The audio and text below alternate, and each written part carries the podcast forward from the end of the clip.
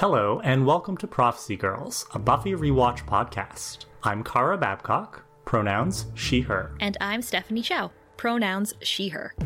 Join us each week as we break down every episode of Buffy the Vampire Slayer from the beginning. This is a spoiler free podcast, and we're currently on season two. Whether you're watching for the first time, or longtime fans like us, we'll be analyzing every episode, character, and storyline like it's our first time, too. During this rewatch, we'll reminisce about our memories of Buffy, discuss the show's cultural impact, and provide honest commentary on the show. Thanks for listening. Now, on to the episode. Welcome back. Season 2, Episode 10 What's My Line, Part 2. This is a continuation of Part 1. Should we give a little recap of what happened? Previously on Buffy the Vampire Slayer. Buffy just wants to be a normal girl. She's wanted this since the beginning of the series, but the writers decided to really make that the focus of the episode. but the bad guys in Sunnydale aren't going to let Buffy be a normal girl. Spike Mm-mm. is so close to figuring out how to rejuvenate Drusilla. And in order to keep Buffy sort of at bay, he decides to send bounty hunters after her. They're called the Order of Taraka, and they are unstoppable assassins who will not stop until they've killed Buffy. So Buffy is on high alert. She's not sure what to do, and she has to defend herself from these assassins, but she has no idea what they look like. They could be anyone, they could be anything, they could be bugs. And if that's not enough, at the end of the episode, we are introduced to a new character, Kendra. And at first, we think she's one of these members of the Order of Taraka because she attacks Buffy. While Buffy is just minding her own business, having broken into Angel's house, like you do with the guy you're kind of almost dating. As one does. Uh, so Buffy and Kendra fight, and it's a pretty good fight sequence. You should go back and watch it. And the episode ends on the cliffhanger when Buffy asks Kendra, Who are you? And Kendra says, I'm Kendra, the Vampire Slayer.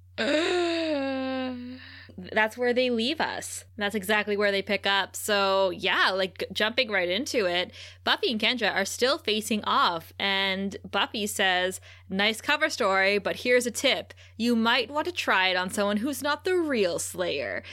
And Kendra, in her accent, says, Even if you kill me, another Slayer will be sent to take my place. And Buffy is getting annoyed. And she says, Stop saying you're the Slayer. I'm the damn Slayer. And Kendra says, There is but one, and I am she. and Buffy proposes that they both back off so that they can go to her watcher and figure this out. And at first, Kendra does not understand Buffy's slang, but then they do agree to disagree and they stand down. Yeah, it's a surprisingly civil resolution to this dramatic cliffhanger from the previous episode. Cut to Angel, sweet, sweet Angel, who's half an hour away from being Angel's ashes. He's huddled in the corner of a cage looking super sad. The sun is streaming through that window and it's moving closer and closer to him. Cut to credits. Indeed, Buffy brought Kendra to Giles, and they're in the library, and Giles is confirming that Kendra's watcher is Sam Zabuto, who is apparently very well respected, and Giles has heard of him. Kara, so many questions. So sure. many questions. Why aren't the Watchers in this alleged Watchers Council talking with each other and corresponding and keeping up to date with each other about what Slayers are alive and what Slayers are dead? Yeah, absolutely. So you and I have kind of alluded to this in the past, um, without going into spoilers. There, there's much more to the lore behind like the Watcher Slayer relationship. There is a council of Watchers of some kind. So clearly, what we can infer from this is that generally speaking, the Watchers have some way of knowing which girls could become the next Slayer. They have some way of identifying these possible Slayers apparently i don't and this is something we don't know yet in terms of like how consistent is the training regime but for kendra at least she was taken young and she was trained to possibly be the Slayer. And it's not clear, but I think what we're supposed to get from this is the Watchers don't know who's going to become the next Slayer. It could be anybody. um, so Kendra was activated as the Slayer. And you're right. It's like, did Giles not write back to the Watchers Council and be like, so Buffy died, technically, but she's fine. She got better. Like, is he not filling them in? Is he not sending them reports? So you're right. It's just like there's so many questions here, and I really hope that the show continues to delve into this in future episodes. Well, it's just it's a bit of a misstep because even like this watcher Zabuto, who apparently lives in some remote area of Jamaica, training this girl her whole life, why mm-hmm. wouldn't he contact the Watchers Council and be like, "Oh, by the way, my Slayer just got yeah. called." So exactly. Talk to each other, you guys. I don't understand the lack of communication here. Well, it's because they're men. men and their inability to communicate. I just feel like in the history of Slayers from this conversation that we get and from getting to know Kendra in this episode, it would appear that this has never happened before. There's never been two Slayers at once, which is so weird to me because like Buffy was only a slayer for a year and had a very close call and was luckily brought back by CPR. Are you telling me no slayer has ever accidentally died and been brought back? But then again, perhaps that's why Buffy's unique and she has friends around her to help her, blah blah blah blah blah. But it's just interesting to me. Yeah, I I mean that's what we're going to get from this episode, right? Is we're mm-hmm. going to see this contrast between Buffy as the Slayer versus Kendra, who is probably what a Slayer is supposed to be more similar to. You have made the point about Buffy being different because she has friends and stuff. I would also think that Buffy is unique because it seems like the Watchers in general have treated the Slayers as if they are expendable, right? And Kendra even explains her Watcher sent her to Sunnydale to deal with the powerful evil that's going to rise soon and her watcher didn't come with her. And it's like you're just sending this young woman into danger. Yeah, Zabuto. Uh, and she hell? might not return. And you're cool with that because you know that if she dies, there's another Slayer waiting, right? Slayers are expendable, fungible commodities for the Watchers. But Buffy's different in large part, I think, because the relationship she's forged with Giles is one in which he respects her. He doesn't or can't order her around like Kendra gets ordered around. And so Buffy isn't going to be sent off to die, right? Like Giles refused to send Buffy to die in Prophecy Girl. A good mm-hmm. watcher would have just sent her off to die with no problems. So we're not just learning about Buffy from the, this episode. We're learning about Giles and what makes him special as a watcher.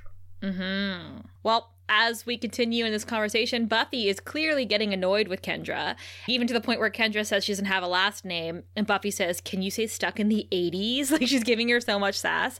And Giles says there obviously is a misunderstanding, and that's when Willow walks in. Kendra goes to confront her, says, Identify yourself, like super intense about it. And Buffy calls her a Pink Ranger and tells her to back off and says, That's my friend. And Kendra does not understand what this means. And Giles literally explains to Kendra what a friend is. He says there are civilians who know Buffy's a Slayer, Willow's one of them, and they also spend time together socially. yeah, I, I think, you know, I think this scene is very funny because Kendra is so indoctrinated into her life as the Slayer. And we're learning a lot about her very quickly. She doesn't have any friends Mm-hmm. Um, it seems like the only person she really interacts with is her watcher. So, in many ways, we're getting this sense of like Kendra is somebody who's very young, like Buffy, but just like Cordelia is a foil to Buffy, showing us who Buffy might have been if she hadn't become the Slayer. Kendra is showing us another like version of Buffy if Buffy had been located earlier by the Watchers, or if Buffy had been trained perhaps by a more like a more stern authoritarian Watcher from the beginning, instead of Merrick and then Giles. um, so I think that's interesting. Is you know I feel I feel sorry for Kendra here and how clueless she is because that's not her fault. I also find it kind of interesting. Like you brought up Merrick, and now you're bringing up Giles, and they both treat Buffy different from how other Watchers, we assume, would be treating Kendra or any of these Slayers. However, the fact that Buffy's now gone through two Watchers that have treated her very similarly, like almost like father figures at some points. A listener had brought up to us earlier that perhaps we're giving Cordelia leeway and letting her get away with more stuff because of her pretty privilege. And mm-hmm. Buffy is a blonde, good looking young girl. I wonder if that plays into it. And the fact that Kendra is not blonde and not white. And mm-hmm. in all respects of this episode, she is played off as a foreigner and exoticized. So there is a contrast between the two of them in this regard as well that I don't want to overlook. I think that is a fantastic point. I agree with you.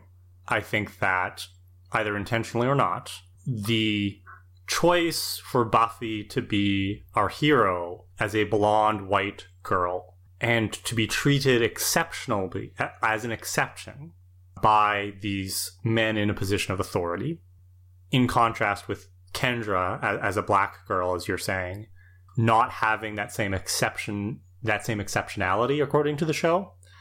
I agree that there that says something about how we approach whose stories get to be told on television, both in the 90s and also, you know, things are getting a little bit better now, but they're still not great. I think actually, now that we bring this up, there's been word for a couple of years that there's going to be like a Buffy the Vampire Slayer remake or reboot or a new TV show about vampire slayers. Uh, and at one point, I don't, I don't know if this is still the case, they were saying that the main character might be black mm. which would be fantastic. Oh my gosh, yes. Um, because I think that back in the 90s, you know, if anybody had been like, we want to make a show about a black woman who slays vampires, uh, or at least a black teenage girl who slays vampires, they would have laughed. You know, like nobody would have hired Bianca Lawson to be Kendra the Vampire Slayer. Mm-hmm. Uh, something, when I watched this episode, I kind of took a moment to imagine for myself that there's this whole spin-off TV series called Kendra the Vampire Slayer set in Jamaica. amazing. You know, with like an yeah. all Jamaican cast. Like how yeah. amazing would that be? I'd watch and, it. But that type of show had negative chance of being produced in the 90s and ha- has a very slim chance of being produced nowadays. So I agree with you, Steph, and I think that that is such an important lens that we need to use when we're examining uh, how Buffy and Kendra are portrayed in this episode. So let's keep thinking about that. For sure. So Kendra asks why Giles allows Buffy to have friends. Slayers are supposed to work in secret for security. And Giles says, with Buffy, some flexibility is required. That's when Giles realizes that Buffy was dead which you and I have pointed out so many times in part one. They kept bringing up Buffy died, you guys. like Buffy yeah. died. So she's she says she was only gone for a minute, but clearly that doesn't matter. If you are physically dead, it activates the next Slayer. Well, and I love how Kendra she takes a moment to process this, and then she's like, "She died." and Buffy says, and she's kind of defensive. She's like, just a little. just like for a second. yeah, and I just I love this exchange. Like honestly, this whole episode, there's more action than part one, and the dialogue is so much better in this episode. It is, and uh, we could talk about this at the end too. But like so many game changers in this episode, in this oh, series, yeah. the part one and part two. Buffy wants Kendra to go she's like, "This is a mistake. You, she's not supposed to be here. You can go home. I'm not dead." And having you around creeps her out. And I had to wonder why is it creeping Buffy out? Probably just because it reminds her that she died, but also that mm-hmm. she failed. Mm-hmm. She's starting to show her defensive side with Kendra being here, and we'll see this play out more throughout the episode. So, Kendra says she was sent here because the signs are indicating that a great power is about to rise in Sunnydale, and Buffy then asks, Why did you attack me? And Kendra says she thought she was a vampire. So, of course, Buffy's like, Swing and a miss for the rookie. but then Kendra, rightly, says, uh, Did I not see you kissing a vampire? Of course, they all confirm, oh, that's just Angel. Like, he's good. Don't worry about it. That's Angel. Well, I love how Willow immediately jumps to Buffy's defense. And she's like, Buffy would never do that. And she's all upset. And then, yeah. of course, she reconsiders and She's like, oh, wait, Buffy would do that, but only with Angel. Yeah. It's like, But after she says only with Angel, she's like, right? And Buffy's like, yeah, only with Angel. well, that's the thing, right? Is I mean, you know, Willow, like maybe maybe there's another vampire in Buffy's life, and she just hasn't got around to telling you. That would be embarrassing. How embarrassing. Um, but yeah, so so they confirm like yeah, Angel's good now. And Kendra has heard about Angel and she says, You mean Angelus? I've read about him. He's a monster. And I couldn't help but be like, but you have heard of me. you know what I mean? hey, publicity is good publicity. Exactly. You have heard of me, Kendra. So Kendra said he uh, looked like any other animal when I dot dot dot. And of course, we know what she did. And Buffy demands to know what did you do to him? And then cut to Angel, who is just about to become a dust bunny in this cage. and Willie, the bartender, opens the cage door, pulls Angel out, who is very weak because I guess when you're close to Sun, you you get weak too. I don't know if that's what was going on. I think it was more like he probably expended a significant amount of energy trying to escape, right? Trying to break out of that cage. So he's probably weakened because he needs to feed to recover that energy. Interesting. I could just see him, yeah, like just wailing on that cage so hard that he like doesn't have any energy left. Willie has to drag him out. So he opens a floor door or a f- trap door, I don't know what they're called, and it opens to the sewers and he throws Angel down there. It looks painful. And Spike and his guys are waiting down there. And Spike gives Willie money for doing this and says, Don't talk or I'll have your guts for garters. I believe him. I believe him too. At Buffy's house, Cordelia, remember she let the the infamous Norman Pfister in the house. Don't forget that she let him in, and they're going through his cosmetic bag. And she, you know, Cordelia, she's like, "Oh, do you have colors raisin, or how about anything in the berry family?" You wouldn't know, but I'm a winter and a summer, meaning her complexion. And uh, Cordelia's just just asking Norman now, maybe you should consider selling dictionaries. and not makeup. And that's when she notices a worm on his hand, and he notices her noticing the worm on his hand. That's when Xander comes down from Buffy's room, joins them, and then Norman bursts into like you know his worm self. He like falls into a bunch of worms. Xander and Cordy run to the back door. But he's already there because I guess he's really fast with his worm magic uh they go into the basement and they close the door and the worms are starting to come underneath the door so xander's taping it with duct tape and cordy's hitting the worms with a broom So, can we take a moment to point out that if Cordy has had enough time to invite Norman into Buffy's house, sit down with him, paw through his cosmetics bag, what is Xander doing in Buffy's room that is taking so long? Do we want to know? Probably not. Maybe he found joyce's stash of weed in joyce's room and pocketed some That would be far better than any of the possibilities I was entertaining. Look at me. I mean, we'll get to it at the end of this episode, but look at me looking for not pervy excuses for Xander all of a sudden. This is interesting. Honestly, Xander was not terrible in this episode, and we can talk more about that as things go along. Buffy and Kendra are investigating the back room of the bar. Angel's gone, but Kendra says there are no ashes, so therefore she didn't kill him. And Buffy says, then I don't have to kill you.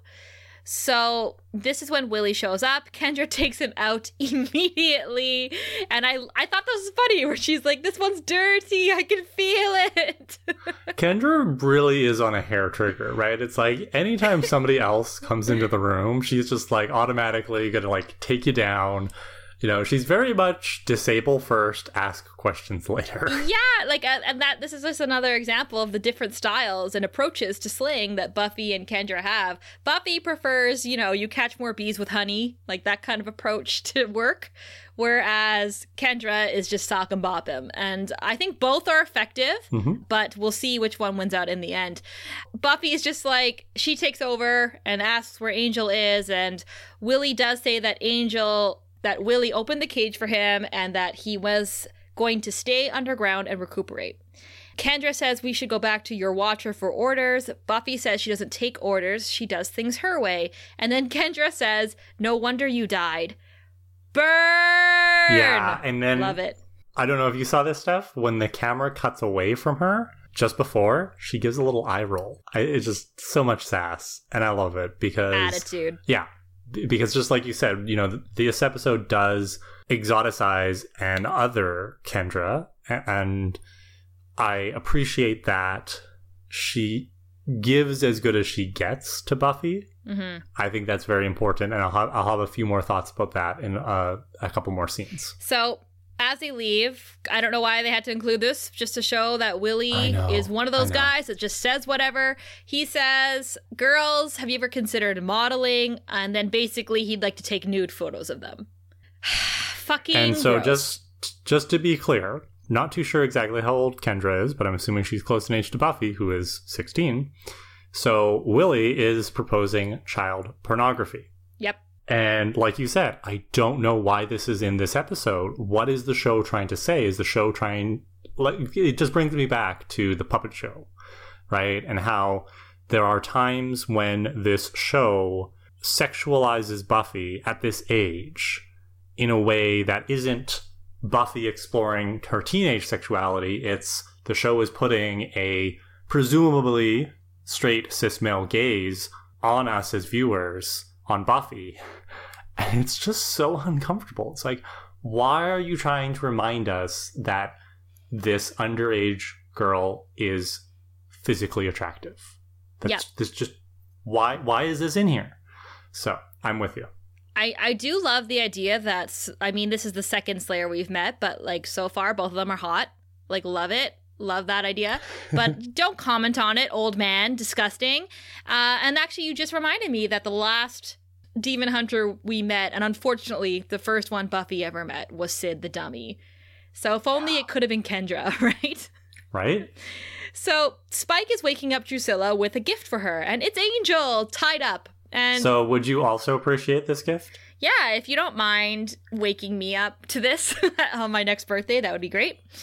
Spike says that they need a full moon, Angel will die, and Drusilla will be fully restored from her mysterious mob illness that we never find out more about.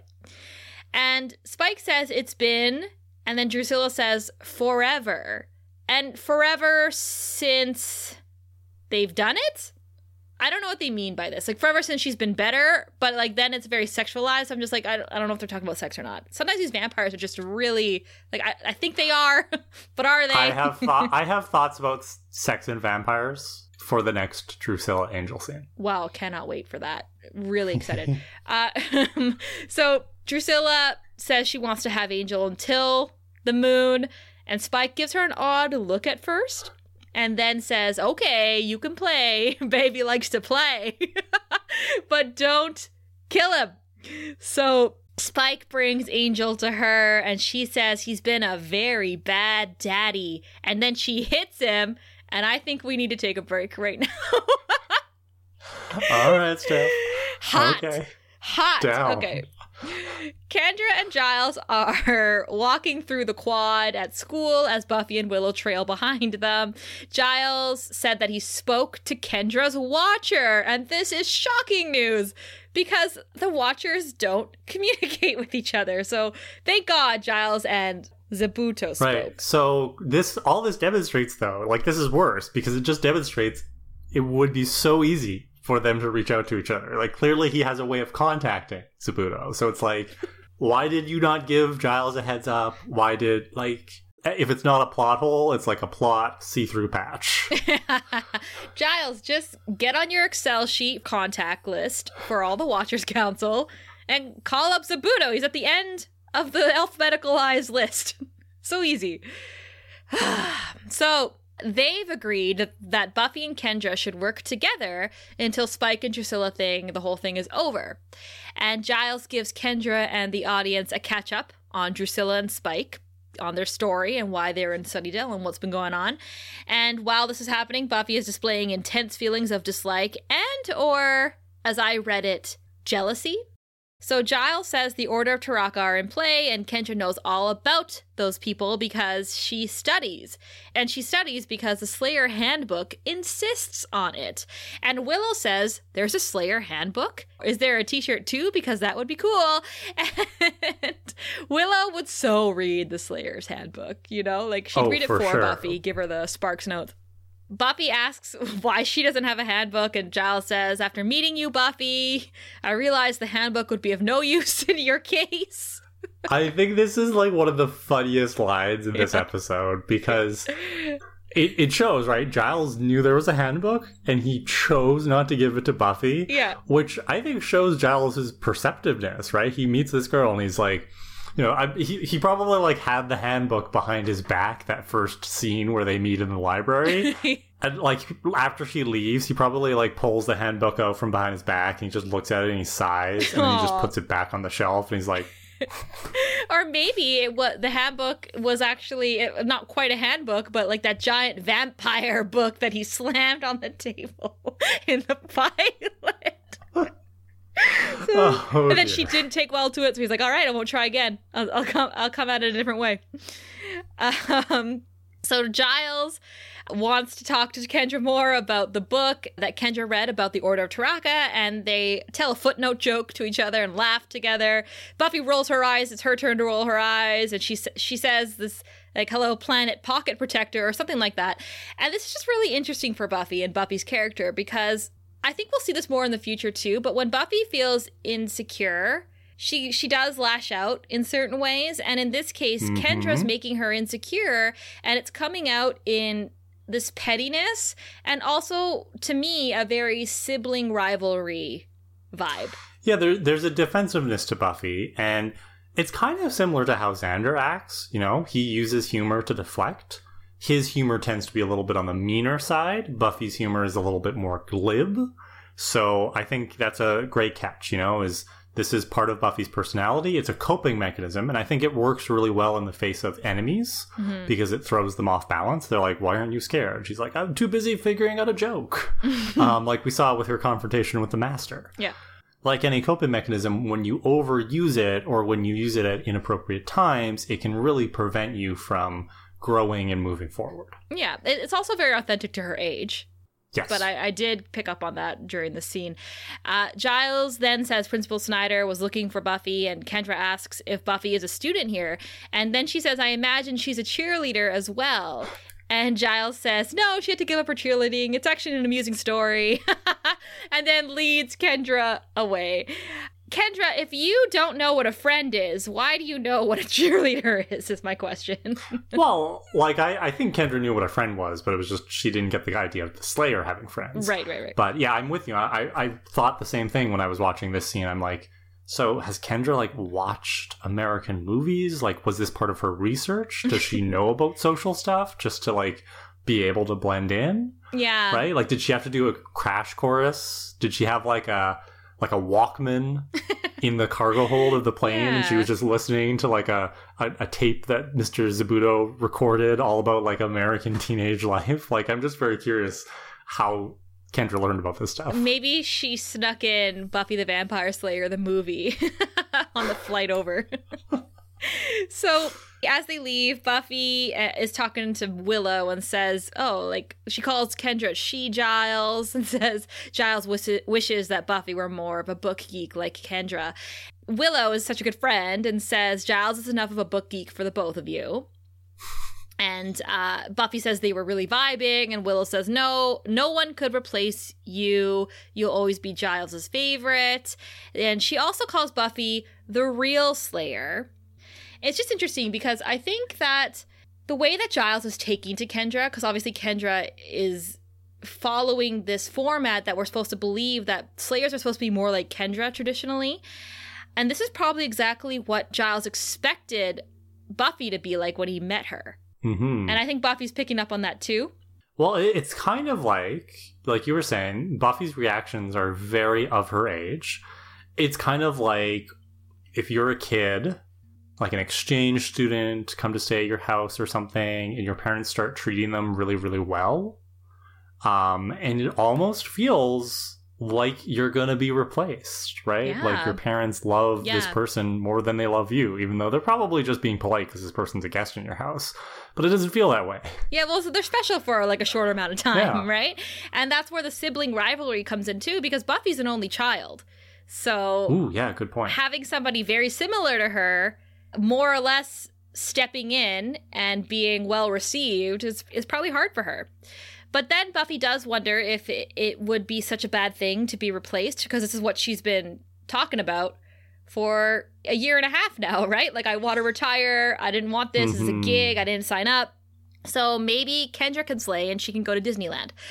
She, she could do career day stuff and have a normal life. So Boring. So Cordy and Xander are still in Buffy's basement. Cordy is pacing. They are really bickering like a lot, and it gets meaner and meaner and meaner as they go on. Xander's plan is to wait for Buffy to save them, as is Xander's MO. Great plan, Xander. That that's what he does. so Cordy calls him out. She says uh, she wants to go see if the bug guy is gone, and Xander protests. And Cordy says she's stranded in here with a loser, and Xander calls her out for letting the assassin in the house in the first place. And Cordy says he looked normal. and I will say I do enjoy when they when they fight like this. Yeah, well, they both have good points, and he did not look normal. He looked super, super sketchy. yeah, Cordy Xander has a point, and I I think it's also because Xander isn't slut shame her for once, so it's nice. Uh, but he does say all it took was a prospect of a free makeover, and you licked his hand like a big dumb dog. He's basically calling her a bitch. Yeah, so maybe I spoke too soon. but Cordelia goes to leave, but turns around, gets in his face, and says she'd rather be worm food than look at his pathetic face. I can't believe I'm stuck spending my last moments on Earth with you. And as they're yelling at each other, they're getting closer and closer and closer. Xander says he hopes it's his last moments because three more seconds with her, and he's going to. And she says, Going to what, coward? And he calls her a moron. They both say, I hate you. And then they kiss. and the music changes. It becomes really dramatic I know. as It's they like we- kiss. the the music is unexpected because Yes. it's so campy. yes. Um, Yes. the show clearly is having fun with this. I will point out for people um, who enjoy like the art of filmmaking and stuff, this scene is a great example of the use of camera angles because while Xander and Cordelia are fighting, the camera is going back and forth between them. Um, and even when they're moving around and they're getting closer and closer, as long as they're fighting, the camera goes back and forth. And then just before the kiss, the angle changes from the back and forth over the shoulder shots to what's called a two shot, where Xander and Cordelia are standing, uh, you know, across from each other, both in the frame, which is basically filmmaker speak for these two characters now have equal weight in this moment. So the moment the camera changed to that two shot, that was a signal of, oh, something is going to happen between the two of them because it's not going back and forth anymore. And then, of course, they kiss, and then the music cue comes in, Yep. uh, and then they break apart. and it's so funny because they like the look on their faces and they just they don't address it right xander's just like you're right we need to get out of here and they run up the stairs and you know you can kind of imagine what's going through their teenage brains at this moment Well, the, the fact that they'd rather face this worm assassin than contemplate what just happened between them. yeah I will say, like you said it earlier, it's fun, right? Like this is like a, a fun moment. Um, we can talk more about Cordy and Xander in a little bit, but I, I liked how you just just described that. I mean, Prophecy Girls podcast is not just a Buffy rewatch podcast; it's also a filmmaking how to. so I, I i mean i i don't know anything about filmmaking. I have no training in this. I've just picked up things here and there. And so every time i notice something i'm very proud of myself and i like to point it out to people. Because I, I do think that having an amateur understanding even of filmmaking gives you an appreciation for these shows right? I don't know everything about filmmaking by any means but even just knowing some basic names for camera angles and stuff helps me understand how the writers are try- trying to tell this story. Yeah, I agree. And um, when you describe it like that, you can really see how the buildup was all there, and the audience is probably anticipating something big is going to happen, whether he does, whether they do beat each other up or end up making out, because it's mm-hmm. it's all about that buildup, and um, that's why I say it's fun because you can see it happening. It's it's not expected, but at the same time they're building up to that, so that's anticipation. They run up the stairs. They peel the tape off from the bottom of the door uh, they have like a broom propped up there, but it's like the door opens outwards and it did seem to be locked. So I'm very confused about how they actually stopped him from getting into the basement because it seems to be like he could have just opened the door from the outside. Norman Pfister is low key useless. I'm just going to say it. So there it yeah. so he, he he's not there.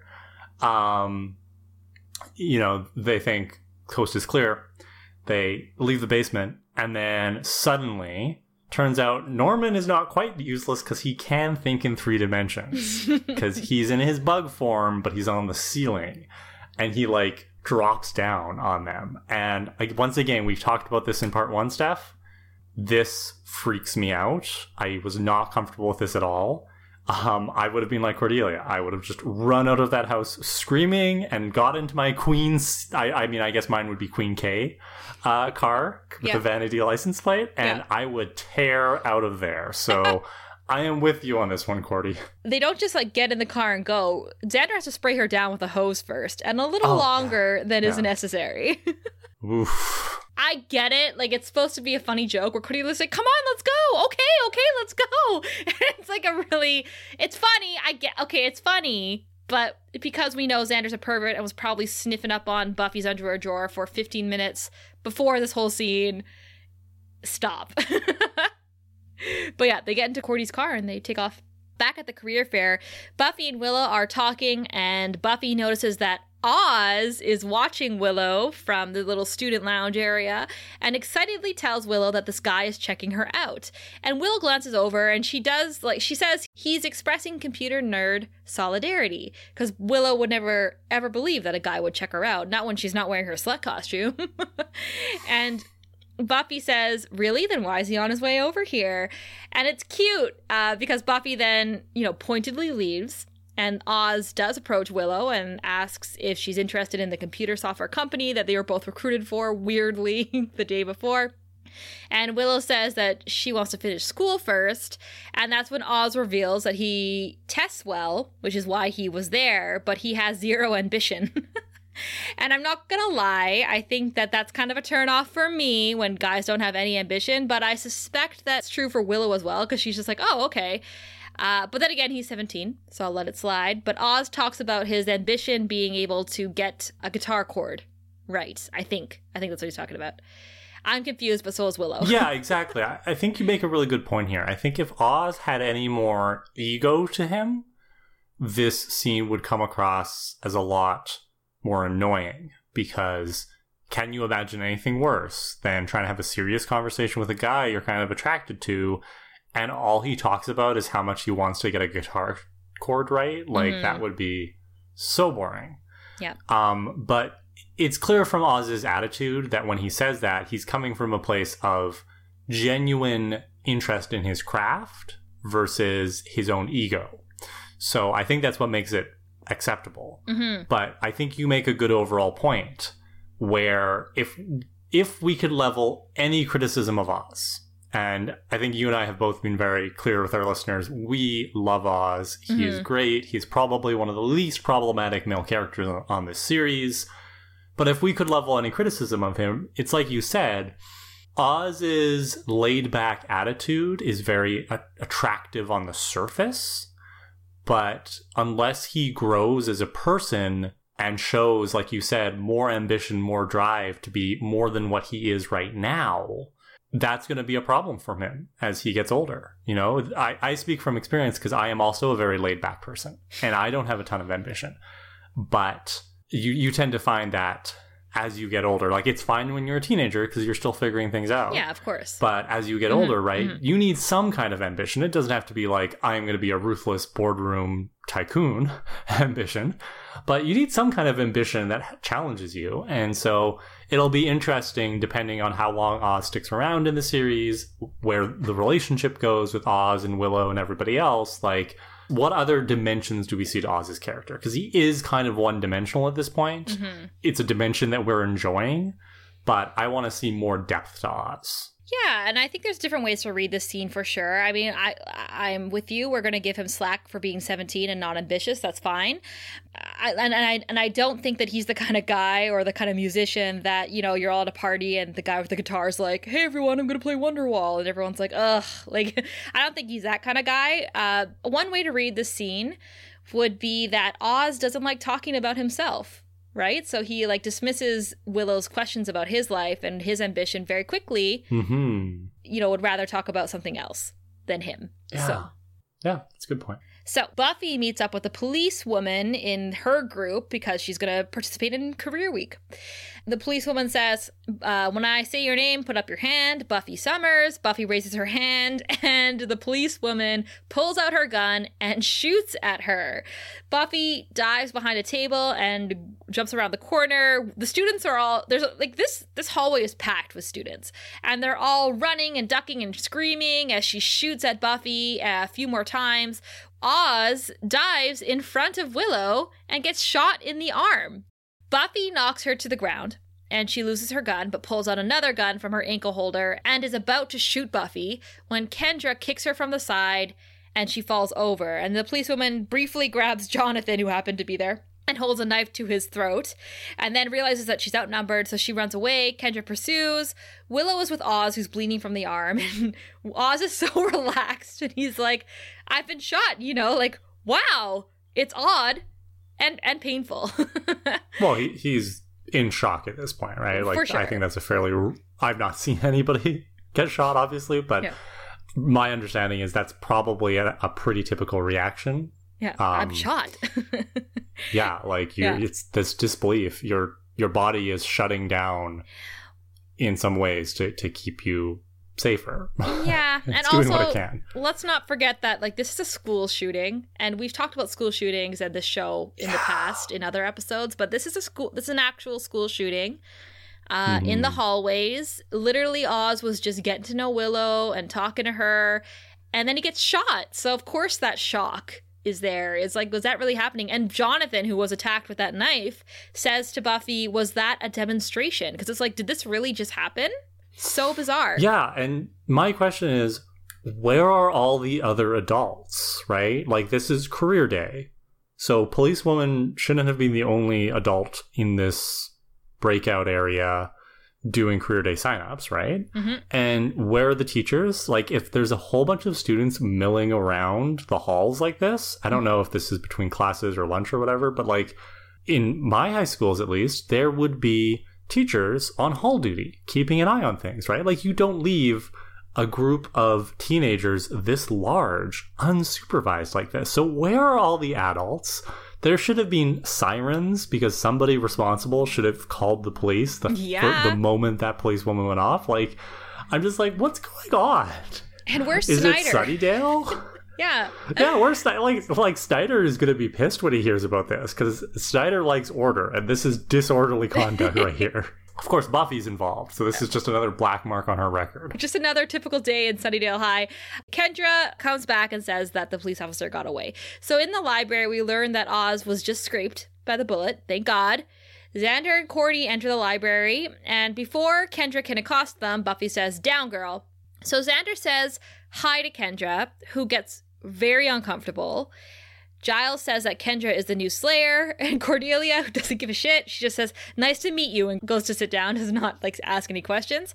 That's when Xander, I do think this part's funny when he talks to Buffy and he's like, I knew this, I'm the only one, I'm the only one thing mm-hmm. was just an attention getter, like teasing her a bit. But then he turns to Kendra and says, You're a Slayer, huh?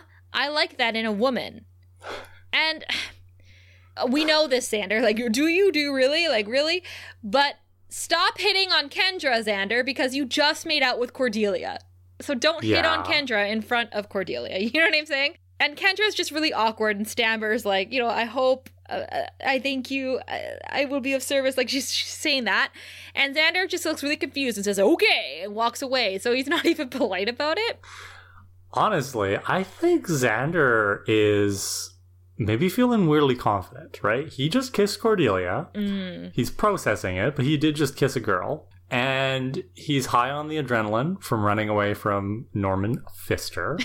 so I think maybe Xander's kind of hyped up. And this is, he's just kind of like trying to burn off some energy here. Like, I think that's why he's acting this way. His bravado. Yeah. I see that too. Yeah, that's a good reading. That's when Cordelia finds a worm, a piece of Norman Pfister in her hair, and she freaks out and she's like, I'm going to go shower, and she runs out. Uh, Xander says that's the assassin, and Buffy's like, What's with you and bug people, Xander? Like, what's up with that? Because remember the praying mantis? Remember that, that episode? I have a vague recollection of Miss French, yes. you know, it actually kind of blows my mind that that episode was episode four Yeah. of the series. We've come a long way, Steph. How far we've come. So, Giles says uh, they're under serious attack. And Buffy says, These Taraka are definitely serious, and fortunately for me, so is Kendra. Trying to make some peace with her. Yeah, her and Kendra share a look. It's like understanding. It's like Buffy realizes, damn, if you weren't here for that, who knows? I could have been scraped by a bullet as well. so Giles says the ritual uh, for Drusilla's cure. What cure? What illness? like, what's wrong with Drusilla? Um, it requires her sire, a church, and a new moon. So, like any baptism. Can I just point out that it, like, Spike went to a lot of work to figure out what he needed for this cure. He had to, like, translate an obscure encoded Latin book. yeah. Giles has, like, suddenly figured this out very conveniently for us. just in time because Angel is in trouble. So we need Giles to figure this shit out. Uh, and this is all going down tonight. Let's not forget. So Buffy immediately gets serious because, hey, she knows that Angel is Drusilla's sire, but she, I don't think she's told anybody. Which fair enough. Like, why would you tell your friends that your boyfriend is, you know, sadistic serial killer? But she does tell them she's like angel is drusilla sire. And xander says man that guy got a lot of neck in his day. And will hits him which is nice. Buffy asks We're if- not advocating violence against people. It's just, you know, I think Willow is reminding Xander that maybe he should shut up. shut up. Yeah. Like we're advocating for violence against xander when he says stupid things. So buffy asks if um, the ritual will kill him. Giles says yes it will i kind of love this because all the scoobies just snap into action and buffy says you know we need to find the church and where the ritual is going to take place and they only have five hours until sundown. And willow says don't worry buffy we'll save angel. And kendra protests briefly and says you know the priority should be to stop drusilla. And surprisingly xander says angel's our friend except i don't like him. So It's a good line. it's a really good line, and um, Xander actually coming to Angel's defense, not really, but at least being like, "Hey, my friends need me, so I'm going to help yeah, them." he's caught up in the moment, Yeah. right? Like Kendra's this interloper, so when she's interrupting and kind of like opposing what Buffy's plan is, Xander is not he's not here to save Angel, he's not defending Angel, but he's defending Buffy's plan. Yes. Buffy goes up to Kendra, gets in her face, and says, Our priorities mesh right now, so are you going to help me or are you going to get out of my way? She's really intense. Kendra says, I'm with you. And Buffy says, Good, because I've had it. Spike is going down. He can attack me, he can send assassins after me. That's fine. But nobody messes with my boyfriend. She used the B word. oh, are we. Is that your boyfriend now, Buffy? Are you guys. Are you guys together? going steady? Are you guys going out? so, Drusilla has been torturing Angel this whole time with holy water. so I, I have I have thoughts about this. Love it. Let's hear it. So Angel's chained to the the front of this bed. Mm. And as you said, Steph, uh, she's torturing him with holy water. I'm surprised you didn't point out that he is shirtless. I hadn't gotten there yet. Okay. Semi nude Angel So- on the bed. This is a kinky scene. We have Drusilla torturing Angel. He's bare chested, but it's very erotic. And something that I was wondering when I watched this scene, you know, Buffy is a show that is nominally for teenagers. And this is a very risque scene to include in a show for teenagers. And it kind of made me wonder if this would pass muster on a network TV show today. I kind of feel like, you know, obviously Buffy was pushing the envelope in a lot of other ways when it comes to like queer stuff, which we'll get to later on in the series. But I feel like with TV in 2021, there's almost this like undercurrent of conservatism or backlash against kink and stuff. And I don't know if the the show would be allowed to show us that. I think it might be too much. Oh, you know, we got to protect our teenagers. Mm-hmm. I don't know. What do you think, Steph? I agree with you that this scene is very risque for the time. And I think it's helpful that they're demons and not our sweet high mm-hmm. schoolers. Yeah, that's fair. They are they are older. That's a good point. Yeah, um, because it would be very different if it was like Cordelia and Xander doing this. You know. Mm-hmm. On the other hand, I've watched a lot of Riverdale. I'm not. I am a little bit ashamed to say, and this is more of a modern teenage show. Right? True. Although, okay, no, Riverdale CW. Okay. Yeah, Riverdale CW, and it's featuring 16 year olds, and they yeah. do some pretty kinky stuff on that show too.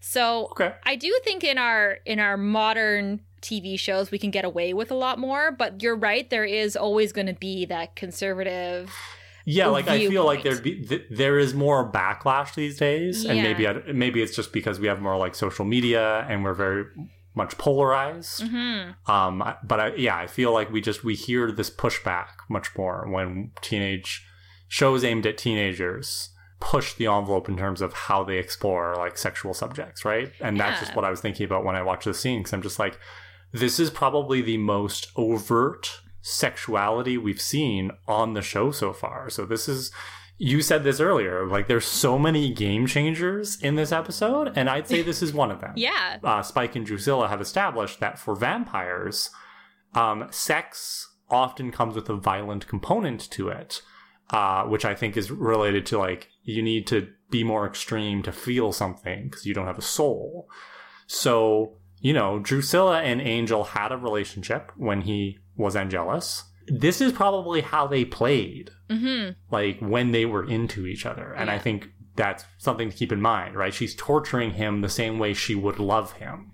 Yep. And that's fucked up. Well, and they talk about about that in the next Angel and Drusilla scene too. Right. I'm picking up on what you said about the way in which people react and speak about these kind of scenes. Mm-hmm. Uh, there's more opportunity to do that nowadays because we have more platforms yeah. to share those thoughts and to share that. Some rhetoric. of them even have podcasts. Some even have podcasts. Would I listen to a podcast where people are just like, "I can't believe the sex on this show"? I don't think I would personally, but can you imagine if we just like invited somebody on this show who's never watched Buffy before, who's like a super like straight laced, like uptight person who only like watches and reads clean stuff, and we just showed them this episode. Yeah. just the scene. Just now discuss, you know? Oh dear. Yeah. But I mean, another thing about the scene too is like Drusilla's torturing Angel while talking about the dead family that Angel ki- tortured and killed. So she's like, I think she's doing this to, you know, poke at his humanity now, right? To poke at the fact that he yeah. feels bad about it. Because Angel even starts to apologize to her and she gets really pissed about that and dumps the entire bottle of holy water on him. So. Ouch. Yeah. So, yeah, the torture is both physical but also mental. Giles, let's leave this scene for a second. Giles and Willow are saying there are 43 churches in Sunnydale, and they have to check ones that are closed or abandoned. And uh, Cordy's back after her shower. She's wearing a cute little Sunnydale High t shirt, but she decided to come back and help. But also, mm-hmm. possibly coming, she decided to come back to sit with Xander. I don't know. It's hard to tell at this point. But um, he is sitting next to him, and they're looking through books. And Kendra and Buffy are in Giles' office sharpening weapons. Kendra doesn't know how to use a crossbow, and well, Kendra says she knows, right? Buffy's like, "Be careful with that," and Kendra's like, "I've been trained with all weapons." And then the crossbow goes off in her hands and breaks a lamp. Yeah. And it's funny because Giles is like, "Is everything okay in there?" And Buffy's like, "Yeah, Kendra killed the bad lamp. Um, yeah, yeah, yeah. and, yeah. and Kendra's excuse is that the trigger mechanism is different, right? So this is the beginning of a very key scene, a key conversation between Kendra and Buffy. But I'll let you continue on with the scene before we get to that. So, um, after that, Xander finds the bug man in his profile in the book and says that he can only be killed in his disassembled state. So how do people know that if they haven't killed him before? Maybe he wrote it himself. Just like he's like, oh, I want to be in the book. it's like this is like his social media profile, right? Or his trading card. yeah, exactly. His chocolate frog card from Harry Potter. I, I bet the other pieces of information on that book on, on that book were like uh, favorite color, favorite snack. Um, that whole book is like all about the assassins, the Taraka assassins, and everybody has put their profile in there, like what they want to do when they're older, like all this stuff. when Norman isn't busy killing people and selling cosmetics on the side as his side hustle, he enjoys long walks on the beach.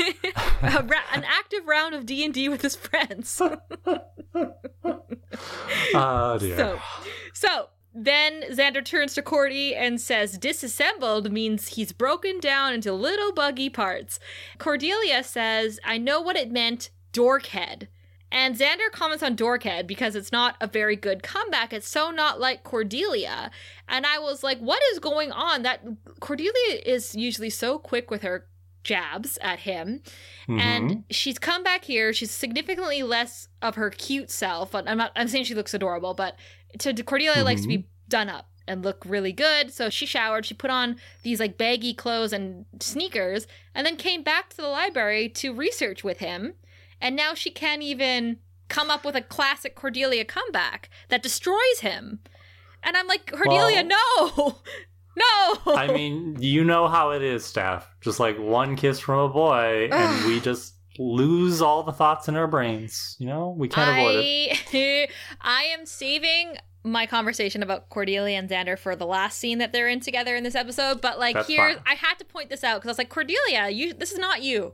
You're not Yeah. somebody to to say dorkhead. And so something I noticed during this exchange, so the camera kind of pans up and we see Willow and Giles just behind them. And they're kind of looking at like they're observing. They're They're, kind watching of it, watching yeah. this happen. Mhm. And Willow glances between the two of them. And I think she knows. Like, I don't think she knows that they kissed, but I think she has picked up on there is something going on between Cordy and Xander. Yeah, they're not passing the vibe check. Something's Yeah. off. Okay. Kendra is telling Buffy that her life is very different from hers. And the things that Buffy has and does, she was taught distract from her calling, even family. And she says that her parents uh, sent her to her watcher when she was very young. She doesn't even remember them. And that's how serious her calling is taken by her people. Her parents believed that they were doing the right thing for her and for the world. So you talked a little bit at the beginning of the episode about potential slayers Mhm. and whether or not the council knows what order that they come in or whether they just get like a little like ding when the next one's called and like what part of the world they're in, right? But Kendra has been receiving special advanced training since she was basically a baby. But Buffy, who is the actual Slayer right now, or was before Kendra was called, she learned everything when she was 15. So why is there like a difference? And why does like does how does culture play into it? Like there's just so many things we don't know about the situation, right? Exactly. I, I mean, the sense we got from the movie, and the movie is a little different from the series because in the movie it's suggested that the Slayer is reincarnated each time. Um, and they've kind of dropped that from the TV show. But the sense we got from the movie was that Merrick took too long to find Buffy. So something went wrong, whether it's normal not to know who the next Slayer is, or Merrick was just taking a sweet ass time about it. but they Buffy slipped through their detection grid. Um, she is in many ways an anomaly, which I think is an important thing to ground the show in because that is why we have a show about Buffy the Vampire Slayer. She is unique as a vampire slayer. But I agree with you. There's there's so much more to explore here, and this is one of the things I love about this series is it just keeps opening new doors Hmm. to walk through. Yeah. At the end of the day, it's just fascinating. We want to know more about what's going on in this universe.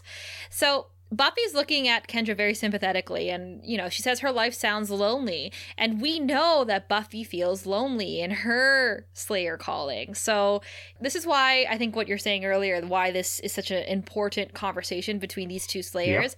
On one hand, I see Buffy taking on this older sibling role in the way that she gives Kendra advice and they, they, they discuss their powers and how they use them, just sharing of that power. hmm But also Buffy realizing that, hey, she sounds lonelier than Buffy does. So that's interesting. Yeah. So Kendra says not to feel sorry for her because emotions are a weakness, and Buffy says her emotions give her powers and are assets to her.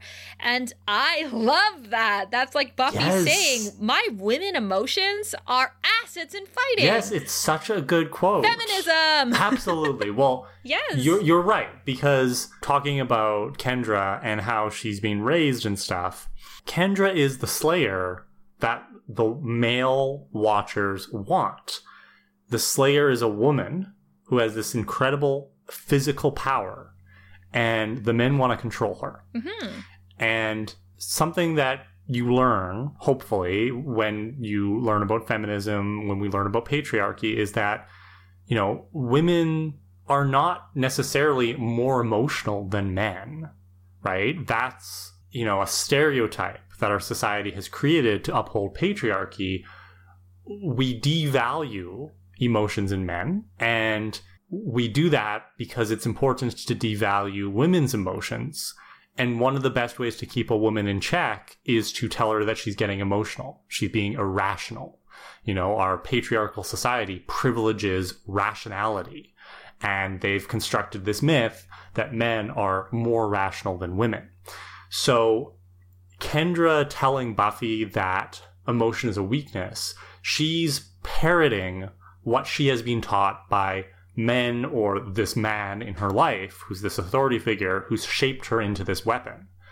Whereas Buffy saying, my emotions give me power. They're total assets. I love how she says that. She's mm-hmm. like, they're total assets. Like such a teenager th- way of putting it. That's Buffy with that feminist voice of the men need to stop controlling us and telling us we're too emotional. On that note, though, to go back to what you were saying earlier in the episode about the differences in the way the show portrays Buffy and Kendra and the connections to her race and being othered, this is unfortunate. Like, I agree, it's powerful, it's fun, it's feminist. I love it.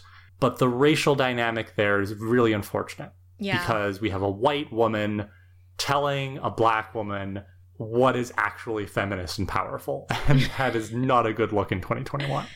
Well, this is something that we've been saying from the beginning, from the very beginning, that this show is progressive and was progressive for its time, but now, Mhm. 24 years later, it's not as progressive as we used to give it credit for. So that's a good example. Exactly. And it, it, I don't think it's even necessarily the progressiveness, it's the sophistication Mm. of it, right? Like, I think what we're bringing to um, our media these days, when we're trying to construct and critique our media through a feminist lens, is we're applying, hopefully, not always, we're not always successful, but we hopefully are applying more sophisticated feminism that uses tools like intersectionality to look at our media through more than just gender dynamics, but also things like race and disability and class and all these other axes.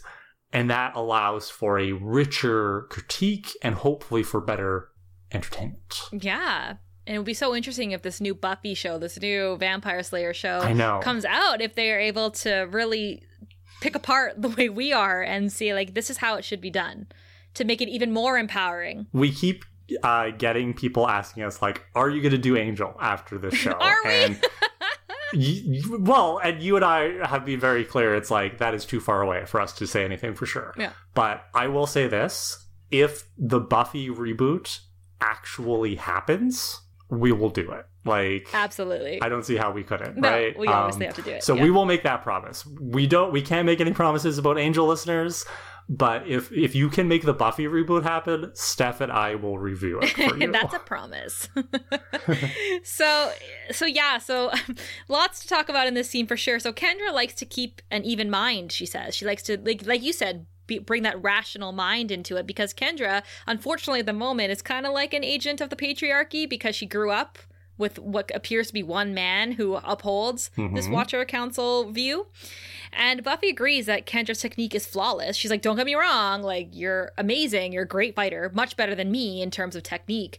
But Buffy says that she has no imagination and power alone isn't enough. A good fighter needs to improvise and go with the flow which is exactly what Buffy does. So Buffy knows that in the end, she would have beat Kendra. And yeah. Kendra starts to get pissed, and Buffy stands up and they go eye to eye. And Buffy says, Do you feel that? That's anger. The anger gives you fire, and a slayer needs that. So this is what I mean by Buffy get, being that older sister, older slayer mentor in this case, because she has been a slayer for much longer than Kendra, at least a year. And Kendra can benefit from what Buffy knows. And the fact that Kendra and Buffy, like you said, are watched over by these men who are so out of touch with what women experience and how women think and feel and deal with with different scenarios and everything wouldn't it be so wonderful if the slayer's watcher were a a woman but b an older slayer somebody who yeah. knows exactly what's going on and without getting into spoilers, um, mm-hmm. um, listeners, if you stick around until the end of this series, we do find out more about why there is only one Slayer at a time. Mm-hmm. We do kind of finally get an answer to the origin story of Slayers. And I'm just going to say, fuck the patriarchy. That'll be the very last thing we say on this podcast at the end of the last season, the last episode. It'll be like, thank you very much. Fuck the patriarchy yeah, but I'm I'm with you all the way, Steph. This scene is probably the keystone scene of this whole episode. I would say. Yeah. There's so much going on here. Um, and we can unpack this more when we get to the end of the episode. I'm sure we will have a few more comments here. Um, but I agree with you. So Buffy and Kendra are just having this moment, and Kendra gets really, really annoyed, as you say, about the way Buffy's acting, and Buffy was doing it on purpose because you know she's she's clever that way. Yeah, and they they're bonding. And then, of course, Xander has to come in and ruin the moment. Speaking of patriarchy, Xander runs in, grabs a book. And he comes in and he just gets a book, right? Yeah. That I guess Giles wanted or something. And the moment he comes in, like, Kendra, you know, she's just like, eyes down. Clams up. Yeah. Uh, and he looks at her, he's like, nice knife you got there because Kendra had pulled a, a knife, right? And then he leaves. and this leads to a little addition to the scene where Buffy's like, You're awkward around guys, and Kendra apparently wasn't allowed to talk to boys, which, oh, okay. Right. A little weird that you're apparently in charge, like there's a man in charge of you, but you're not allowed to talk to other boys. Um, that's awkward. Mm-hmm. Um, mm-hmm. yeah. Another thing about that, just really quick, Kendra is all about the secret identity, about keeping things under wraps, right? But like she also alluded that her whole village knows that she's the Slayer or that she was a potential Slayer. Yeah, that's a good point. so what? that's very. It's very confu- It's very confusing. I don't think the writers want us to think too much about Kendra's home life here because again, well, she's just do. yeah, she's just a foil for Buffy, unfortunately but they didn't anticipate so many people making podcasts about Buffy in the you know 2010s, 2020s. And here we are, Steph, and we're going to pick this show apart. Let that be a lesson to all you script writers out there. Okay, so we must leave the library and return to our vampire kink. Obviously, with Drusilla and Angel. Wait, wait, but before that, just to, just so you know, when we were talking about boys, Buffy realizes that hey, that guy at the bar, the gross guy, we have to go and see him because he might know where Angel is. Good idea, Buffy. Drusilla is still torturing Angel. Spike comes in and says, Time to go to church, you know? This is really interesting, actually, because I get the impression from this conversation that Spike doesn't like to watch or partake in torture. He says that he's not much for the pre show. And that's just interesting for me because Spike is obviously a brutal murderer, right? We've seen him Yeah, snap I, people's I necks. think Spike is jealous of what's going on between Angel and Drusilla right now. Right, because angel says that's what Drusilla likes best, as I recall. and Spike says, What's that supposed to mean? And Angel says, Ask her. She knows what I mean. And Drusilla plays along and she says, Shh, bad dog, right? And Angel says, Let me talk to him. Your boy could use some pointers. She likes to be teased. And Spike starts to get really pissed. And Angel says, Take care of her, Spike. The way she touched me just now, I can tell when she's not satisfied. Maybe you two just don't have the fire that we had. Ah. Damn. Angel. So it's very clear that Angel and Drusilla have a sexual past, but it's also unclear how far that sexual past went. Like, we don't know when Spike came into Drusilla's life, but we do know that Angel stalked Drusilla and tortured Drusilla before she was turned into a vampire. So I think it does need to be asked whether or not Angel raped Drusilla before he turned her. And I, I don't know how common it is for vampires to sexually assault humans because I think they see them as food and not as that kind of prey. But remember that Drusilla was very religious, and Drusilla became a nun right before Angel changed her. And that sexual history is tied up in this torture that Drusilla's doing to him now, and she keeps bringing up the past before she was a vampire. So I'm just wondering how much trauma was done to her bef- sexually before she was turned into a vampire, in which case sexual trauma isn't really a big deal anymore. So that's that's a great question, and we don't know any firm answers. Mhm. I, I would kind of come down on the side of I don't think Angelus would have raped Drusilla before he turned her. Basically, for what you said, I don't Mhm. think he'd get much out of it. I think for him, the pleasure was mentally torturing her by killing all her family and killing Mhm. all the nuns and stuff. His pleasure was her awareness that he was going to turn her, right? Right. She knew what he was, and he made it very clear before he turned her because, you know, everybody was religious back then. She was religious. She thought she had a soul going to, heaven, and he was taking that away from her. And so that's the ultimate torture, right? And the the physicality of rape rape is ultimately not about sex it's about power Mhm. that didn't hold any interest for angelus because he already had all the power over her Right. Um, and once he turned her and she became this evil, soulless creature next to him, then the sex was about sharing in the violence that they did together. So that's where I would come down on that. So again, I am just hugely speculating here. None of this is stuff that we've learned so far in the show. And I just I don't think we could really have a overarching discussion about Angel and Drusilla and the nature of the relationship without asking that question. Sure. I mean, he we know that he stalked her and that he was after her for a very long time before he turned her. So I'm just curious how far that Mhm. torture went.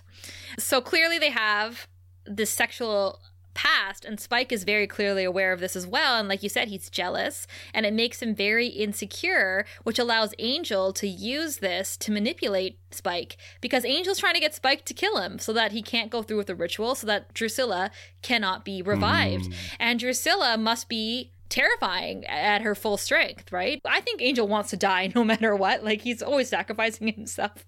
But in this case, he really doesn't want Drusilla to come back the way that she was before. So yeah, so Angel's playing on Spike's insecurity here No. and it almost works. Spike grabs him by the throat and goes to stake him and Drusilla says, "No."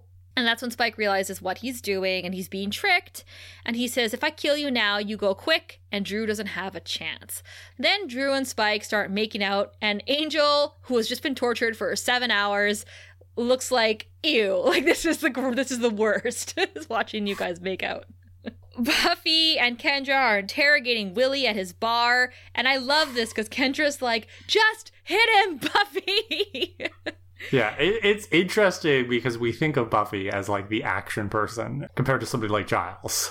So Yeah. it's interesting to see Buffy be the like low key restrained one here. Uh, yeah, so before Buffy does hit him, though, Willie says he can take them to Angel.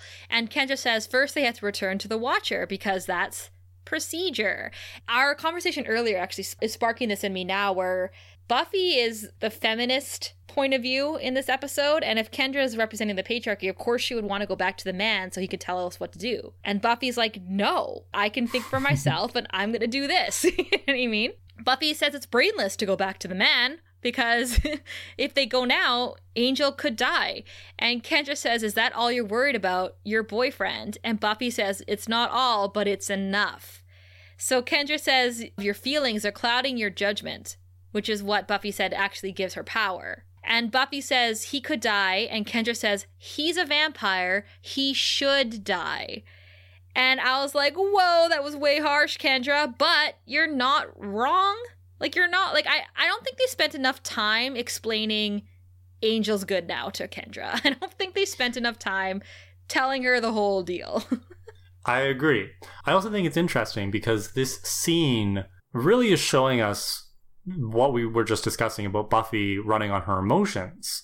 You know, if I were in Buffy's shoes and I weren't an emotional 16 year old girl, my argument to Kendra would be we need to go save Angel right away because if he dies, it's because Spike has succeeded in this spell and then Drusilla is going to be super powerful and that was your goal, Kendra, right? Like that is the argument I would make to Kendra. But that mm-hmm. is an argument coming from rationality and appealing to Kendra's best interests. Right. And Buffy, as a hormonally clouded 16 year old girl who just wants to save her boyfriend, Buffy wouldn't make that argument. So I think right. she's being very consistent as a character here. Um, you know, she's just like, no, save Angel, Angel good. Buffy want to save Angel. Yeah, like, I'm like that too. You know, Go save Angel. Yeah. so what happens? So Willie is leading Buffy into the church and saying, Don't ever say your friend Willie, don't come through in a pinch. And of course, he leads her right into a band of the Taraka assassins and vampires. Spike is in the church saying the spell or the ritual or whatever. Spike saying stuff like the blood of the sire, she shall rise again, and then he stabs Drusilla and Angel through their hands. And that's when Willie enters with Buffy and the Tarakas, and Spike gets so pissed. He's like, Why did you bring her here? And Willie says, I thought the bounty was dead or alive. So clearly, Willie is looking to make a buck. But Spike is right because assassins assassinate her. Like, why are you bringing her over to Spike? Like, just kill her because that's what you're supposed to be doing. So Buffy is just staring at Angel, and Spike says, Yeah, in five minutes he'll be dead. Don't feel bad for him. He has something you don't have. Buffy says, What's that? And Spike says, Five minutes. So the police officer is about to take out her gun, and that's when Kendra breaks in, doing all these flippy doos and like her and Buffy do have something in common because Kendra also I does know, that's what I was thinking. I'm like, that's totally unnecessary, and then I'm like, wait a minute, we have the same criticism in The Harvest.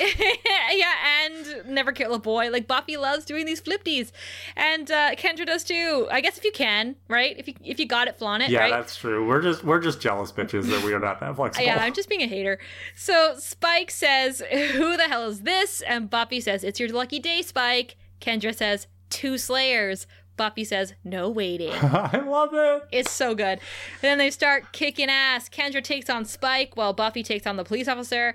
And as we all know, the ending scenes, not lately, but in this episode, the, the ending scene gets a little hectic, so I'll do it in chunks based on characters. Sounds good.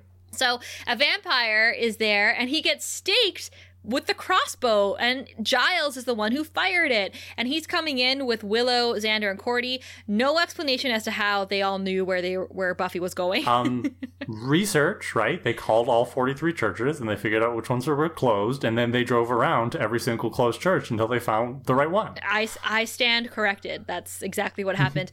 and um, Giles, I just want to say that's pretty awesome. Like I know, like obviously we know that you know how to work the weapons because you teach Buffy how to work the weapons. But mm-hmm. like we we were thinking of you as like just a sexy fuddy duddy, as Jenny called him the other episode. And uh, look at all the stuff that he went through in season one, and here he is, just like crossbowing vampires. It's pretty cool. Giles goes after another vamp while Willow jumps on the vamp's back. and it's really funny. And then Giles manages to hold the vampire while Willow stakes him and dusts him, and it, it's awesome. Uh, Xander goes to Norman Pfister and says, Hey, larva boy. And sure enough, Norman Pfister turns into his worms and follows him out. Xander calls him a big cootie, which is funny. And um, I guess Cordelia has laid, is it paint under the door? I, well, I think it's glue, Glue? because you yeah. know he's stuck there. But it, like it looks like she used a paint can, and I'm not used to getting like glue in a big can like that. I guess it's like an industrial kind of glue. Must be. I don't I don't know. Once again, it's one of these things where the show is just like don't think about this too much, just pay attention to the two slayers fighting. I guess we didn't want to see Cordelia with all these glue sticks, just like quickly like smearing them under the door. yeah, I don't think we wanted to see that. So, uh, anyway, Norman Pfister in his dis- dismembered pieces, all the worms start coming under the door, straight into the glue, and they stomp him to death. Cordy's like, die, die, die! And Xander It's grabs very her. cathartic. yeah. And then they run away. So Buffy and Kendra are still fighting and they switch up at one point and Spike says, I'd rather be fighting you anyway. And Buffy says, mutual. And she literally throws Spike across the room. It's pretty awesome. And he hits the wall, gets up, and notices that Willie is still there. And he's about to kill Willie because he's pissed. But that's when Buffy is removing the knife from Angel and Drusilla's hands, and Drew like whimpers. So Spike goes to help her. Willie takes off. Kendra is fighting the policewoman who rips Kendra's shirt. And Kendra gets pissed and says, "That's my Well, only says- shirt." That you know, she said she said you ripped my shirt, and then she said you ripped my only shirt. yeah, yeah, yeah. Yeah. So Kendra gets pissed and she throws the police officer through a post. So Spike lights the church on fire as a distraction and to keep the humans back, grabs Drusilla, says that he hopes that this was enough, and um, goes to leave with her. Buffy takes an incense holder, or I don't know what they're Mhm. called, but she flings it across the room at him. It hits Spike directly in the head, who falls face first into an organ with Drusilla, and it smushes them both. Buffy then goes down to comfort Angel, who's still alive, and she cradles him in her arms. And it's maybe you can help me understand this. Like, she's cradling him in his arms, and everybody's watching. I know, yeah. It's like it's this very tender moment. It's- but and it's I think what they're trying to do is they're trying to show us how the rest of the gang is now realizing that this angel Buffy thing is real. It's not an infatuation. She's not just crushing on him. There is a connection between them, right? She's just saved his life. And you can see from the way that she's holding him that there is a, a love story developing, at least. Yeah, it's very intimate. Um, and yeah, I just had to ask. I was like, I, I think that's what it is. I think they're just showing, like, wow, like she loves Yeah. him so much. And uh, that's when Kendra comes up and helps her lift him, helps her get him out of there. And I do think it's quite funny watching David Boreanaz pretend that these two little women are helping carry him out. But I mean, you know, we can look past that. I mean, this is a nice subversion of the damsel in distress trope, right? Yeah. It's not Buffy who was held, held prisoner. It's this super powerful vampire guy who was prisoner, and his girlfriend has to rescue them. You know, that's nice to see. it. So they all leave the church, and I'm like, guys, check to see if Spike and Drusilla are dead. Yeah, that. You- speaking of rookie mistakes, You guys, like, I, I mean, surely you, you could just like peek in and see if they're still dead. And even the police officer. so so now that you bring that up, Steph, maybe they just couldn't move the organ structure, right? Like maybe it's just everything was just too heavy because Angel's the only one of them who really has. I guess Buffy and Kendra have super strength, but they're distracted by caring for Angel. So Yeah. you know, Giles isn't going to lift that stuff. Willow and Xander and Cordy can't really lift that stuff. So I guess it's difficult for them to check on Spike and Drusilla. right? And I understand that. I'm just saying, due diligence people. There's yeah, it would have been three people in ideal if they could have verified his death. yeah. So next day at school, Oz is getting animal crackers from the vending machine, and Willow comes up to him and asks him about his arm because don't forget he was grazed by a bullet. Okay, can we pause for a moment? hmm What kind of high school is this that has animal crackers in the vending machine? Because my high school never had animal crackers in the vending machine. I'm very salty about this. Yeah, that would have been a delicious snack to have, like cookies of some sort. Vending machines always have chips and chocolate bars. And not the good chips, like the sun chips. I just wanted to register my displeasure. Um, I feel very jealous that Oz got that. I like how the good chips to you are sun chips. Don't get me wrong, delicious, but like not not my go-to. Like what I would think is good chips. Am I not right on this?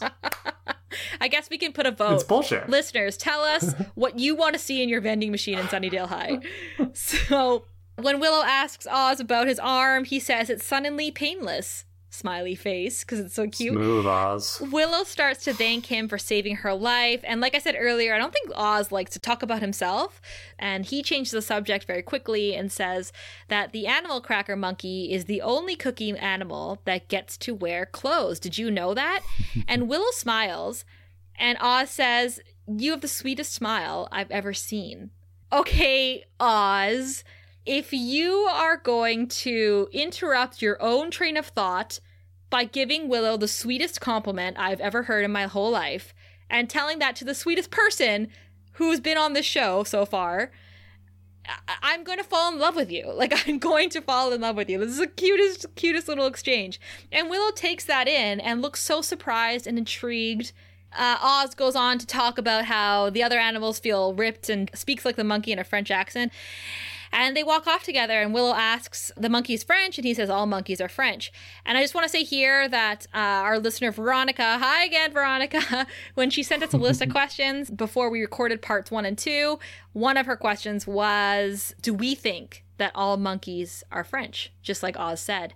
I have an answer. Do you have an answer? Yeah, I mean, no. I mean, Curious George is in French, right? Curious George is the only monkey I know. Okay, okay. I say no because I. Here's some monkey facts for you 65% of all primate species in the world are in Brazil, Madagascar, Indonesia, and the Democratic Republic of the Congo. So, no, I don't think all monkeys are French. I think it's cute that Oz was saying that to make Willow laugh, so she keeps smiling. Did you know that stat before? No, I looked it up, obviously. okay, I'm just like, wow, Steph knows monkey facts. I should leave it in and be like, yeah, I'm a monkey expert.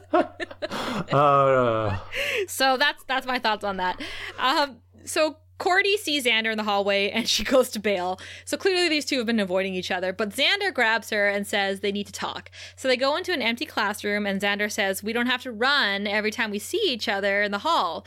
Uh, we should talk about what happened. There's a total explanation for it. And Cordelia says, You're a pervert? so good. Oh my god, I love Cordelia. And Cordelia also accuses him of planning this for months. And Xander says, yeah, he hired the assassin so he could kiss her. it's so ridiculous, but that's such a Cordy thing, right? It's all about her, Yeah. you know.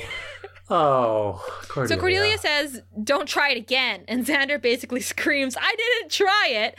Forget about the bugs. The memory of your lips on mine makes my blood run cold. Cordelia warns him that if he tells anyone about this, Xander says, uh, like I'd want anyone to know. And Cordelia says, so it's erased. And Xander says, it never happened. And they're like, good, good, good, good, good. And then, of course, the music plays up again and they kiss again. And really, like, the, these moments between the two of them, these two kissing scenes, shouldn't work, but they work so well. So I'm just going to say it. I am intrigued by this relationship. I knew it was coming, obviously, because I've seen the show before. And because of my whole new Mhm. outlook on Xander this time around, I really was not looking forward to it. Okay. But when I got here, I'm curious to see if Xander being close to Cordelia, whom I love, if this will help him become a more likable character. I don't know if that's true. I don't know if that's going to happen, but for whatever reason, I'm feeling more hopeful about this pairing because it's so fun. And I'm hoping that it'll stay fun and not become infuriating down the line. And don't get me wrong, I do think Cordelia deserves better than Xander. Absolutely. But if this is the growth that we're finally going to start seeing in Xander, I'm okay with this. And that's how I felt watching this episode. I was like, I don't hate this. I'm intrigued. okay. This hate love dynamic that we got going on here, it's interesting, it's fun, it's different than all the other Mhm. couples we've seen so far. I'm okay with it for now. Yeah, I, I don't. I have a harder time reading like the whole kissing thing and stuff, so that doesn't really inform my view of, of this budding relationship. I see where you're coming from about being intrigued about it this time around. Part of me just kind of thinks that the writers are doing this to give Cordelia a more compelling reason to become one of the Scoobies. You know, Yep. I, I think that's probably one of the reasons this is happening, and it also it's useful for Xander to get into a relationship so that the writers can move him away from pining after Buffy, and rightly so. Like you and I are sick of this. So Yeah, if Cordelia distracts Xander from Buffy, all the better. You know, and I think it's also very deliberate that Willow and Oz are getting closer in the same episode that Cordy and Xander are getting closer. You know, there's some pairing off going on. Angel and Buffy are getting closer. All of our characters are on the cusp of entering into a more serious romantic entanglement. I think maybe I'm coming in from the perspective of how will each of these three main characters' romantic relationships compare and contrast with each other hmm over the the next season. Yeah, I'm intrigued. Like this is another, like we said, game changer, right? Relationship Mhm. statuses in this episode are game changers for sure. So outside, Buffy is saying goodbye to Kendra, and she's telling her how to get on the airplane and enjoy herself and relax and watch a movie and eat peanuts and don't, you know, sneak in the cargo hold. ah yes, back when you were allowed peanuts on an airplane, we were so so uncivilized back then. we lived a we different had life. we had smoking sections. We were Oh, just exposing people with allergies to peanuts all the time. Like we Monsters. monsters. Uh, I will say, if you fly Porter in Ontario, you get apple chips, which are delicious. I can't wait for Porter to co- to come back. It's been too long, Steph. we miss flying. so Kendra's getting into the cab, and Buffy says, "Thank you for helping me save Angel." And Kendra says she won't tell her watcher about that because it's too strange that a Slayer loves a vampire. Kendra disobeying her watcher, hiding something from her. Buffy has corrupted her. Buffy, what have you done to our sweet, by the book, Kendra? Kendra does say, still, he is pretty cute. So Kendra sees what we all see. Angel is pretty cute. And we should all break the rules to save his life. So Buffy says, maybe they won't fire me for dating him. And Kendra says, you always do that. Talk about slaying like it's a job. It's not, it's who you are. And Buffy says, Did you get that from your handbook? and Kendra says, From you. And it's actually very sweet and true and nice. And I love this scene between the two of them. And don't go, Kendra. Stay. Why are you going? So Buffy says, I can't fight it. I'm a freak. And Kendra says, Not the only freak. And Buffy says, Not anymore. Mm, so she, Buffy moves to hug her. Kendra says, I don't hug. Buffy says, Right, no, I hate hugs. And they just grin at each other in understanding, and Kendra drives away. Stay, Kendra. I wish she wasn't leaving. Like, she should stay. Stay. Kendra, stay. stay here. At the abandoned church, we hear rustling and we see Spike's face. He's obviously unconscious and super hurt. Drusilla is in her vamp face and lifts Spike up with like one arm and says, Don't worry, dear heart. I'll see that you get strong again, like me. And she carries him out of the church and it's like super dramatic. very dramatic music. super dramatic. Yeah. And like, do you think they're gonna leave? Do you think this is it? That the last time we see Spike and Drusilla, you think she's gonna carry him all the way out of town? No, absolutely not. This is just the beginning, right? Like, you know, up until now, Spike uh, has not been very good at getting rid of Buffy, right? yeah, We got a woman in charge now, Steph. Like, so this true. is gonna be terrible for Buffy. Yeah, I think it's a little predictable this ending, but it is a good like, oh shit, Drusilla's really strong. Well, like talking about game changers, right? Like this show is already changing up the whole dynamic of the villains this season far more often than season one did. Season Yeah. one, it was just the master, master, master, and there were like the different minions and stuff, but it was just the master. Yeah. In this season, we've had Collin. Remember Collin?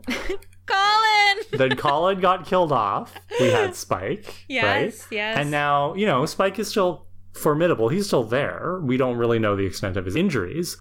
But Drusilla is clearly back as a player now. Drusilla's coming back fiercer, stronger, harder, better, faster. Baby likes to play. Baby likes to play. I guess we'll find out what that really means in the second half of season two. um, so, who's your hero? um, I'm gonna pick I'm gonna pick Kendra.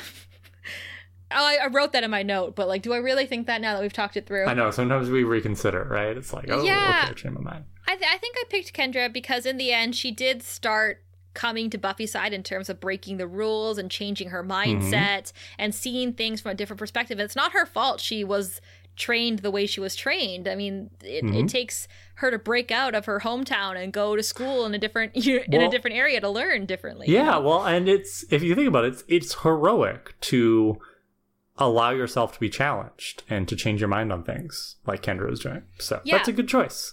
I had trouble picking my hero. You know, I reserved my choice from part one because I'm like, we're not done this episode yet. Mhm. And honestly, everybody in this episode did great. Everybody was on, I think, the top of their game, even Xander. So Yeah. this was a great episode in terms of everybody doing well. I'll give it to Buffy. And the reason I'm choosing Buffy is she is the common thread in this episode. She's the one who brings them all together to rescue Angel and save the day. I think Buffy provided a lot of focus, Mhm. and that's coming from her emotions. And that's one of the themes of this episode. So that's why Buffy's my choice. Lots of game changers in this episode. Um, so we do have some hot stakes, Steph. We've got two hot stakes Yes. today. Yes, yes, Our yes. first one is from Casey, who sent us this wonderful email giving us lots of praise. um, and then she talked a lot about her relationship in terms of how she views Xander. You know, we've had a lot of people write into us about our Xander slander. And we've said this before. We are happy to talk about this with our listeners, you know, with the understanding that we're not just going to stop, right? Like, we're going to keep slandering Xander, Oh yeah. but we're happy to entertain your different points of view. So, Casey, we really appreciate you writing in. Um, so, Casey's talking about how she agrees with us that a lot of Xander's behavior is unforgivable and toxic in many ways, but she comes to it from a point of view of like, you know, I kind of really understand where Xander's coming from and I understand his inappropriate humor as a defensive mechanism. Xander's really insecure. And Casey resonates with this as a black woman because she said, Growing up as one of the few people of color in my classes and social circles, sometimes I felt like I was on the outside looking in. I was included and had great friends and experiences, but didn't always feel like I was part of the group. Other times, I was the kid without, surrounded by the kids that had, and I desperately wanted to fit in. I was just as guilty as Xander of deflecting and making jokes, sometimes at others' expense, as an attempt to fit in, seem cool, or more importantly, make it seem that I was so tough that if you made fun of me, I would dish it back twice as hard. So she relates this to like the Xander and Cordelia relationship, even all the way back to like the very first episode. You know, this is Xander having enough of Cordelia's bullying and bullshit and standing up to her and taking a stand. She's not saying that she sees herself in Xander, but she's saying that because of her experiences growing up, she has this insight and this maybe understanding of Xander that you know we might lack. And I, I- think that's a really cool point of view to share with us, right? And I agree. I think that there is room for us to see Xander as a sympathetic character in some ways. You and I have kind of talked about this in terms of his family and his home life and how we're we're getting these hints that Xander's coming from a poorer background. So thank you for bringing that up, Casey. Thank you for writing in and sharing about how your experiences have affected your relationship with the show, and uh, we'd love to hear more in the future. Yeah, I love that hot stake. Thank you, Casey. I think it was so wonderful for you to explain why you relate to that insecurity. So that was great. Our other hot stake is from Phoenix from the Witch Bitches review. Phoenix was listening to Halloween episode six and says that he wanted to comment on the use of Giannis, which is pronounced Giannis. We were saying Janus? Janus? yeah, I mean, I had never heard it pronounced it that way. Yeah. But, you know, I, I yield to your uh, superior knowledge of these various gods, Phoenix. So lay it on us, Steph. Who is Giannis? He is the god of transitions, doors, and gateways, and duality, both metaphorically and literally, hence the two faces. It kind of makes sense that he would be used in a spell like this from the transition standpoint, but it doesn't really fit that he is a god of chaos, as Ethan claims. He ruled the hmm. between spaces, between life and death, past and future, childhood and adulthood, and I suppose you could claim order and chaos. I think the writing team to focus on one thing for the sake of the episode, which in this case is fine because it's not totally wrong. Just an interesting choice to go with in a lesser known deity, instead of one like Loki, who has quite the reputation for messing stuff up. So that's really Yeah. cool information to know. God of transitions, eh? Hmm, maybe I should l- learn more about Giannis. Maybe you should look into it a little bit more, Ikar. yeah, so two amazing hot stakes. Thank you, Casey. Thank you, Phoenix. Um, we appreciate your listening and sharing your knowledge, but also your experiences. All right. Well, I can't wait to see what else season two has in store for us. Like the writing is just getting so good, so it's only going to get better from here. I can't wait. Well, don't say that so fast, Steph. Wait until the next episode. Thanks for listening to Prophecy Girls. We invite you to join in the discussion by messaging us on our social media channels. Follow us at Prophecy Girls Podcast on TikTok, Instagram, and Facebook, and Prophecy underscore girls on Twitter. You can also reach out to our email at prophecygirlspodcast at gmail.com or visit our website, prophecygirls.ca. See you next week. Bye.